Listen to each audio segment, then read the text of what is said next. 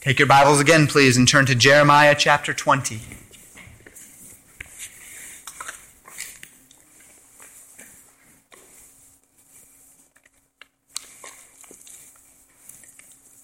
Some big books in the middle of the Old Testament there Isaiah, Jeremiah, Lamentations, Ezekiel. Jeremiah 20.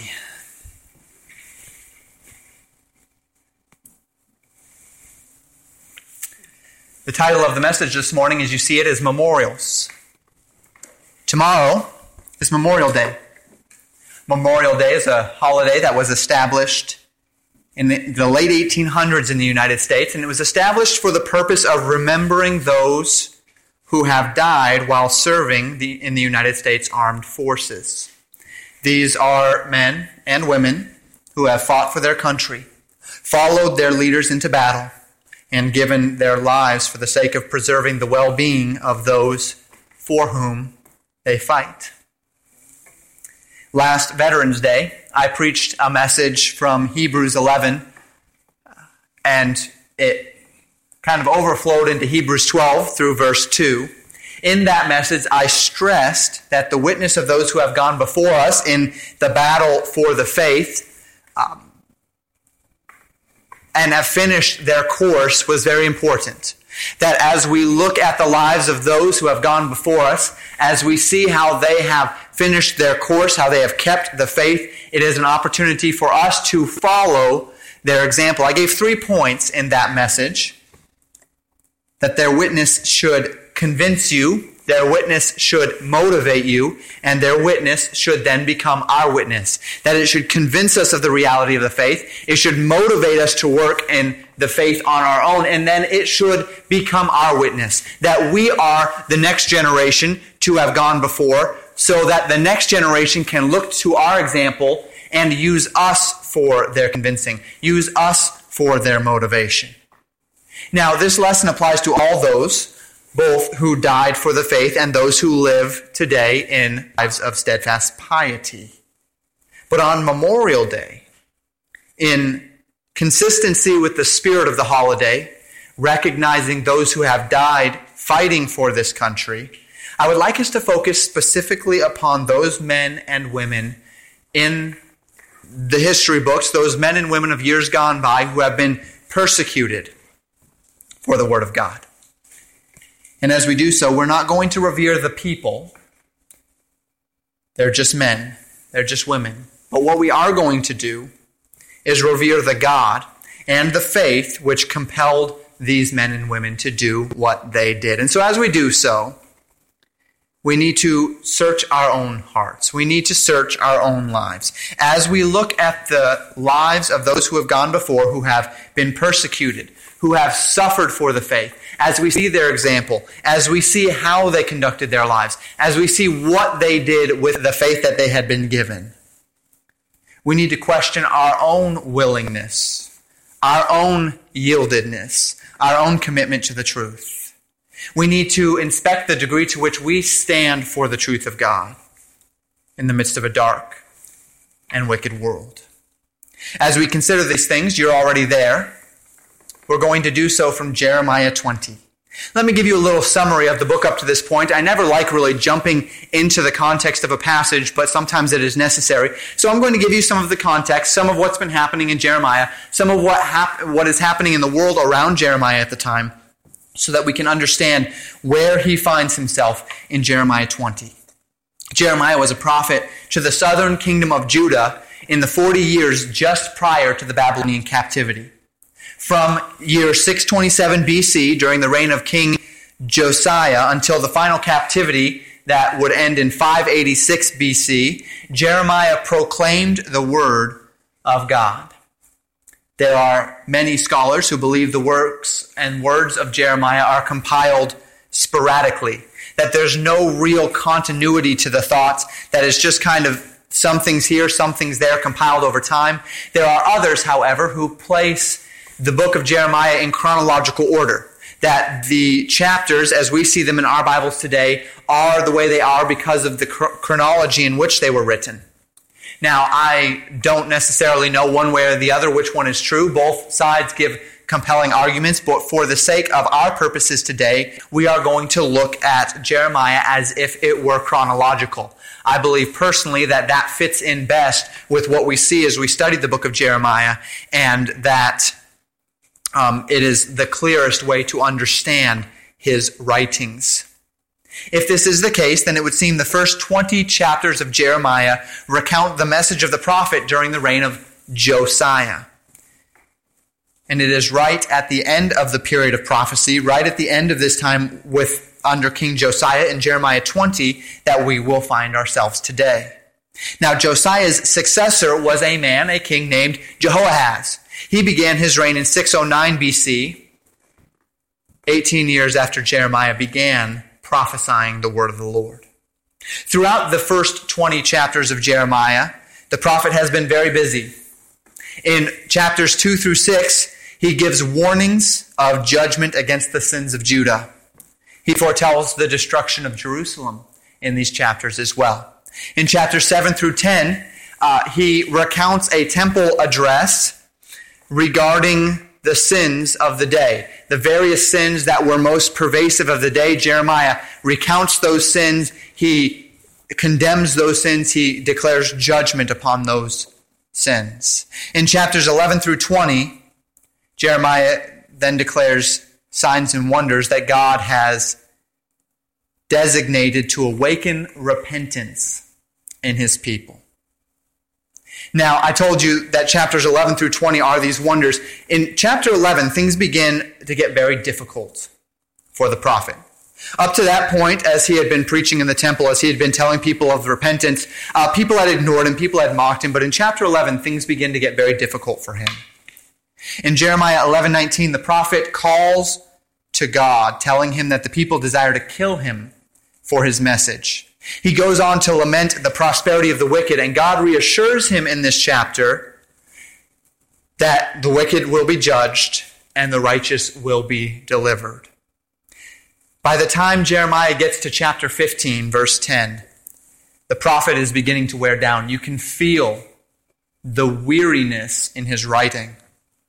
He states this in verse 10 of Jeremiah 15 Woe is me, my mother that thou hast borne me a man of strife and a man of contention to the whole earth. I have neither lent on usury, nor men have lent to me on usury, yet every one of them doth curse me. He is lamenting the reality that he has been born a man that is to bring contention. His purpose, his message, the entire purpose of his ministry was to tell people of judgment. And therefore, in the eyes of Jeremiah, as he looks at what his calling is, he says, My calling is to become a man of contention. It's to have people hate me. The severity of Jeremiah's troubles become more evident as we continue through the book. In Jeremiah 17, verses 14 through 18, Jeremiah calls for vindication against the many that hate him. He says he's been faithful to the word of God, but he is worn down. In Jeremiah 18, Jeremiah visits the house of a potter. Verses 1 through 12, he recounts visiting this house, and he gives another prophecy of judgment against Judah. These prophecies are received by the people of Judah with scorn and with anger. And the people respond in this manner. In Jeremiah 18 18, the scriptures say this Come, and let us devise devices against Jeremiah. For the law shall not perish from the priest, nor counsel from the wise, nor the word from the prophet. Come and let us smite him with the tongue, and let us not give heed to any of his words. They sought to destroy Jeremiah. They ignored his message. They scorned him. They persecuted him for the message of God that he had to give. This brings us to Jeremiah's woes in chapter 20. And as we get to chapter 20, we are going to ask two questions this morning. Two questions from the ministry of Jeremiah that will inspect our hearts in regard to our commitment to the faith and the message of God. We talked about discipleship this morning in Sunday school. We're in a series on discipleship in Sunday school now. Discipleship is also coming up in John in our evening series as we look at John 13, 14, and 15. Everything that uh, recently in our services has been focusing on discipleship, and today's message will be no different. Question number one as we look in Jeremiah 20 is this Do you stand for the truth of God in the midst of potential persecutions? Do you stand for the truth of God in the midst of potential persecutions? As we step into Jeremiah 20, we are introduced to a man named Pashur. He is the son of a man named Immer. Pashur was not only a priest, but was the chief governor of the house of Jehovah. He was the chief governor in the temple. He was a leader in Israel. He was a leader of religious worship. He was a important man in the city of Jerusalem. When Pashur heard Jeremiah's prophecies against Jerusalem and the temple, verse 2 tells us that he smote Jeremiah and put him in the stocks by the gate of the city where all could see his shame. He was publicly shamed. He was publicly humiliated. He was publicly beaten for giving this message of God in public. Pashur only left him there one night. Following the night that he was in the stocks, that he was in this cage, that he was uh, publicly humiliated for his message, he is released. And verse 3 tells us that upon release, Jeremiah has a message for Pashur. Verse 3 says, And it came to pass on the morrow that Pashur brought forth Jeremiah out of the stocks. Then said Jeremiah unto him, The Lord hath not called thy name Pashur, but Magor Missabib. Pashur was a name that literally means in the Hebrew freedom or strength. Jeremiah looks at the man Pashur and he says, God does not see you as Pashur. He does not call your name Pashur. He calls your name Magor Misaviv, which literally means terror on every side. Verse 4 says, Jeremiah speaking for the Lord, For thus saith the Lord, Behold, I will make thee a terror to thyself and to all thy friends, and they shall fall by the sword of their enemies, and thine eyes shall behold it. And I will give all Judah into the hand of the king of Babylon, and he shall carry them captive into Babylon, and shall slay them with the sword. Jeremiah says, Your name is no longer freedom. God, when he looks at you, sees your name as terror. Terror on every side. And that's what you're going to see. You're going to see your friends and your loved ones taken by the Babylonians. You will see terror on every side. We know that Jeremiah was persecuted for his message, but what I would like us to consider this morning is the reality that the message of God didn't change in the midst of this persecution. The question we asked was this Do you stand for the truth of God in the midst of potential persecutions? See, though Jeremiah was beaten, though Jeremiah was thrown into the stocks, though Jeremiah was publicly humiliated for what he had to say, the moment he was released from prison, his message didn't change. It was the same. The moment he was released from his public humiliation, what he had to say was the same thing he had been saying. The message proclaimed after his beating and imprisonment was the very same message he proclaimed before his beating and imprisonment. Now, perhaps you hear these statements and you say, Pastor, of course. Of course, God isn't going to change his message simply because one of his servants is persecuted, or one of his servants is scorned, or one of his servants is ignored. Persecution of the messenger isn't going to change the determination of the one who sent the message. That's God.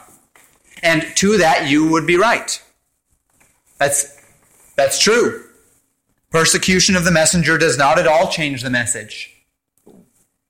So, why do so many Christians act like it does? Why do so many Christians believe that the message of God's word needs to be changed when the people become hostile to it? Why do Christians have a tendency to soften their message when there is a fear that the person hearing that message might not like what they hear. Now, I'm not saying that this is something that we overtly try to do. We don't always go out and say, I'm going to change the message to conform to my audience. But it's a temptation in the heart of man at the very least. See, Jeremiah understood a concept that you and I need to understand as well. That the message of God's word is not yours, it's God's. Therefore, we have no right, nor do we have authority to change God's message or to soften God's message. We have no right or authority to focus only on a part of the message, half of the message, and conveniently leave the other part of the message out because people might not like it. As servants of the living God, it is our privilege as well as our responsibility to get God's message, His whole message, His message unchanged, into the ears of the people that need to hear it. And by the way, that is everyone. Now, the implications of Jeremiah's example to the modern church abound. We cannot simply tell people of Jesus Christ's love without telling them of Jesus Christ's holiness. This changes the message. We cannot simply tell people about Jesus Christ's wrath without telling them about Jesus Christ's grace. This changes the message. We cannot tell people about God's sovereignty without telling them about their personal responsibility. This changes the message. We cannot redefine or reinterpret the message of God. We cannot redefine or reinterpret what God says about marriage. We cannot redefine or reinterpret what God says about life or about grace or about hell or about the law or about morality or about truth or about anything simply to meet the culture where it is because this changes the message. And see, God has a message. And the fact that God has a message means that we need to tell His message. His message has not changed, therefore, our message should not change. God's expectations have not changed, therefore, our expectations have remained unchanged. So, what do we do? We preach the message unchanged. Now, we may employ various means, various methods by which to get the message out but we preach the message, the whole message, the whole Bible, the continuity of God's character, the continuity of God's expectation, of His sovereignty, of His plan for all men. Some will listen, some will not. Some will hate us, some will not. Some will reject us, some will not. Some will attack us, some will ignore us, some will scorn us. But see, the example of Jeremiah, a man that was persecuted for the faith, the, not the beginning, but one of a long line of those who have been persecuted for the faith on this Memorial Day weekend is this that just because different people react different ways to the message doesn't mean the message can change. Do you stand for truth in the midst of potential persecutions? Second question this morning Do you proclaim truth? in the midst of discouraging responses? Do you proclaim the truth of God in the midst of discouraging rep- responses? Look at verses 7 through 12 with me. Jeremiah has just been again rejected. We know that he has been beaten, he's been scorned, he's been scourged, he has been thrown into the stocks. He says, O Lord, thou hast deceived me, and I was deceived. Thou art stronger than I, and hast prevailed. I am in derision daily. Everyone mocketh me. For since I spake, I cried out, I cried violence and spoil, because of the word of the Lord was made a reproach unto me, and a derision daily. Jeremiah has faced tremendous persecution at this point. And the response of the people to Jeremiah's message has caused him great internal strife. He saw the message, he saw the response of the message, and it was troubling to him. Not only because they didn't respond to the message, but because he was in a continual state of persecution and scorn for the message. Notice his response in verse 9. Then I said, I will not make mention of him, nor speak any more in his name. Jeremiah said, God, you have deceived me. You sent me to be a messenger to these people, to bring them to repentance, to reveal the truth of your word, but I am rejected. I am a laughing stock. No one listens. No one cares. You sent me to fight a losing battle. You sent me knowing that this would be what would happen. I'm supposed to be the one that would preach repentance. People are supposed to listen, and people aren't listening. Little did Jeremiah know, as Corinthians tells us clearly, that these things were written as well for our admonition. And that for thousands of years, his message has been a blessing to the hearts of God's people. But he didn't see that. What he saw was derision, scorn, persecution, rejection. He says, I will not make mention of him nor speak his name. Jeremiah had no authority to change the message, so he said, Well, if I can't change the message, then I'll just keep my mouth shut. I just won't preach the message. That solves that problem. The message isn't changing. I'm not being scorned. I'm not being rejected. Problem solved. Problem not solved. Look at the end of the second half of that verse, verse 9, Jeremiah 20. But, Jeremiah says, His word was in mine heart as a burning fire shut up in my bones. And I was weary with forbearing, and I could not stay. For I heard the defaming of many, fear on every side. Report, say they, and we will report it. All my familiars watched for my halting, saying, Peradventure he will be enticed, and we shall prevail against him, and we shall take our revenge on him. But the Lord is with me as a mighty, terrible one. Therefore my persecutors shall stumble, and they shall not prevail. They shall be greatly ashamed, for they shall not prosper. Their everlasting confusion shall never be forgotten. Jeremiah says, I will no longer speak his name. I will no longer place myself in the fire. I will no longer be the laughing stock of the community. I will no longer be persecuted for his message. And then he stepped out his door. And he looked around him. And he says that he saw the defaming of many. He saw fear on every side. He saw people headed towards destruction and they needed to hear a warning. The warning wasn't popular, but they needed to hear it. The warning wasn't good to hear, but they needed to hear it. The warning wasn't something they wanted, but it is something that they needed. And he says his God's word was in his bones, in his heart like a burning fire shut up in his bones. It just, it was flaming inside of him. He had to get it out. He had to speak God's message. He couldn't stop because the message was true and the people needed to hear it. Jeremiah heard defaming. He saw the fear. He saw the adversaries waiting to discredit his message through his silence, and he could do nothing but speak. And you and I, in 2013, May 26th, tomorrow being Memorial Day, you step out the doors of this sanctuary into a world with defaming and fear on every side.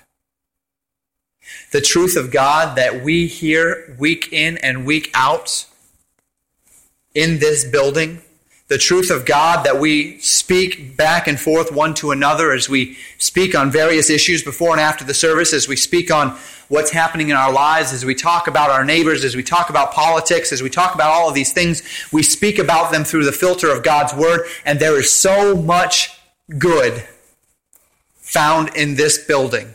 There, the message, I mean, there is so much truth to be heard through the lips of the people in this building. You all know so much about the Word of God. And we go out into a world that doesn't know. We go out into a world that hasn't heard. We step out of these doors and we step into a world that perhaps they have heard and they don't like what they hear. Step out into a world that hates light and loves darkness. Billions of people in the world right now dying and on their way to hell. Thousands of people right here in Buffalo who are on their way to hell. We can't change the message. We can't take an eraser and erase hell from our Bibles to make it more appealing to them so that they can uh, enjoy wanting to be a Christian and they can want to be a Christian because they don't have to deal with all of that consequences stuff. We can't do that. We can't change the truth of God's Word. So perhaps you've just determined, I just won't speak it. I don't want the rebukes. I don't want the scorn. I don't want the defamation. So tell you what, I can't change God's message, but I certainly don't have to tell people God's message.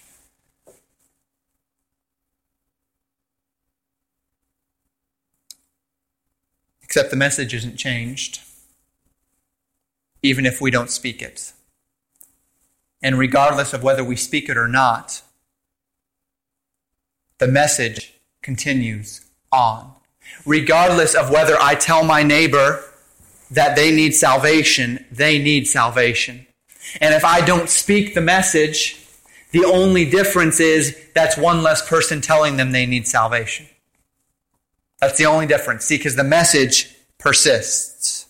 There's one less person revealing unto them the truth of God's word. There's one more person standing on the safe side of eternity watching as their friends, their neighbors, their classmates, their co-workers, whoever it might be, head down the path toward hell. The message of God's word can't be changed because of persecution. The message of God's word can't be changed because people are offended by it. Nor does the message of God's word diminish simply because we aren't speaking it. The only difference is that when we don't speak the message, when we don't live the message, when we aren't the light that God has called us to be, we're being a poor steward of the message that we've been given. That's the only difference as we close this morning, I would like us to take this message with us. Memorial Day is tomorrow. We remember those who have fallen for our country, those who have given their lives so that we might be able to live ours in comfort and relative freedom.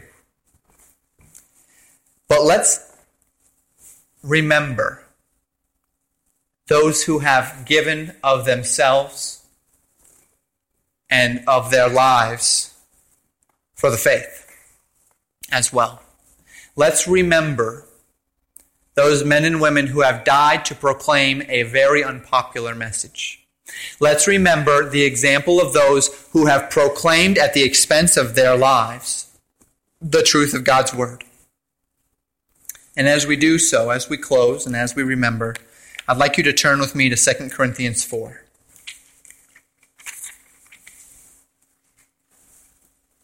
We are going to allow Scripture to close our service this morning, particularly the testimony of Paul. In 2 Corinthians 4, I'll begin reading in verse 1. Please follow along with me. I will read down through verse 10.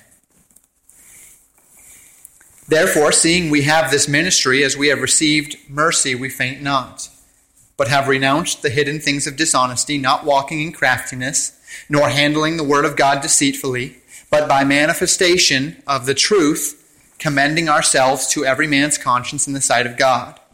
But if our gospel be hid, it is hid to them that are lost, in whom the God of this world hath blinded the minds of them which believe not lest the light of the glorious gospel of Christ, who is the image of God, should shine unto them. For we preach not ourselves, but Christ Jesus the Lord, and ourselves your servants for Jesus' sake. For God, who commanded the light to shine out of darkness, has shined it in our hearts, to give the light of the knowledge of the glory of God in the face of Jesus Christ. But we have this treasure in earthen vessels that the excellency of the power may be of God and not of us. We are troubled on every side, yet not distressed. We are perplexed, but not in despair, persecuted, but not forsaken, cast down, but not destroyed, always bearing about in the body the dying of the Lord Jesus, that the life also of Jesus might be made manifest in our body.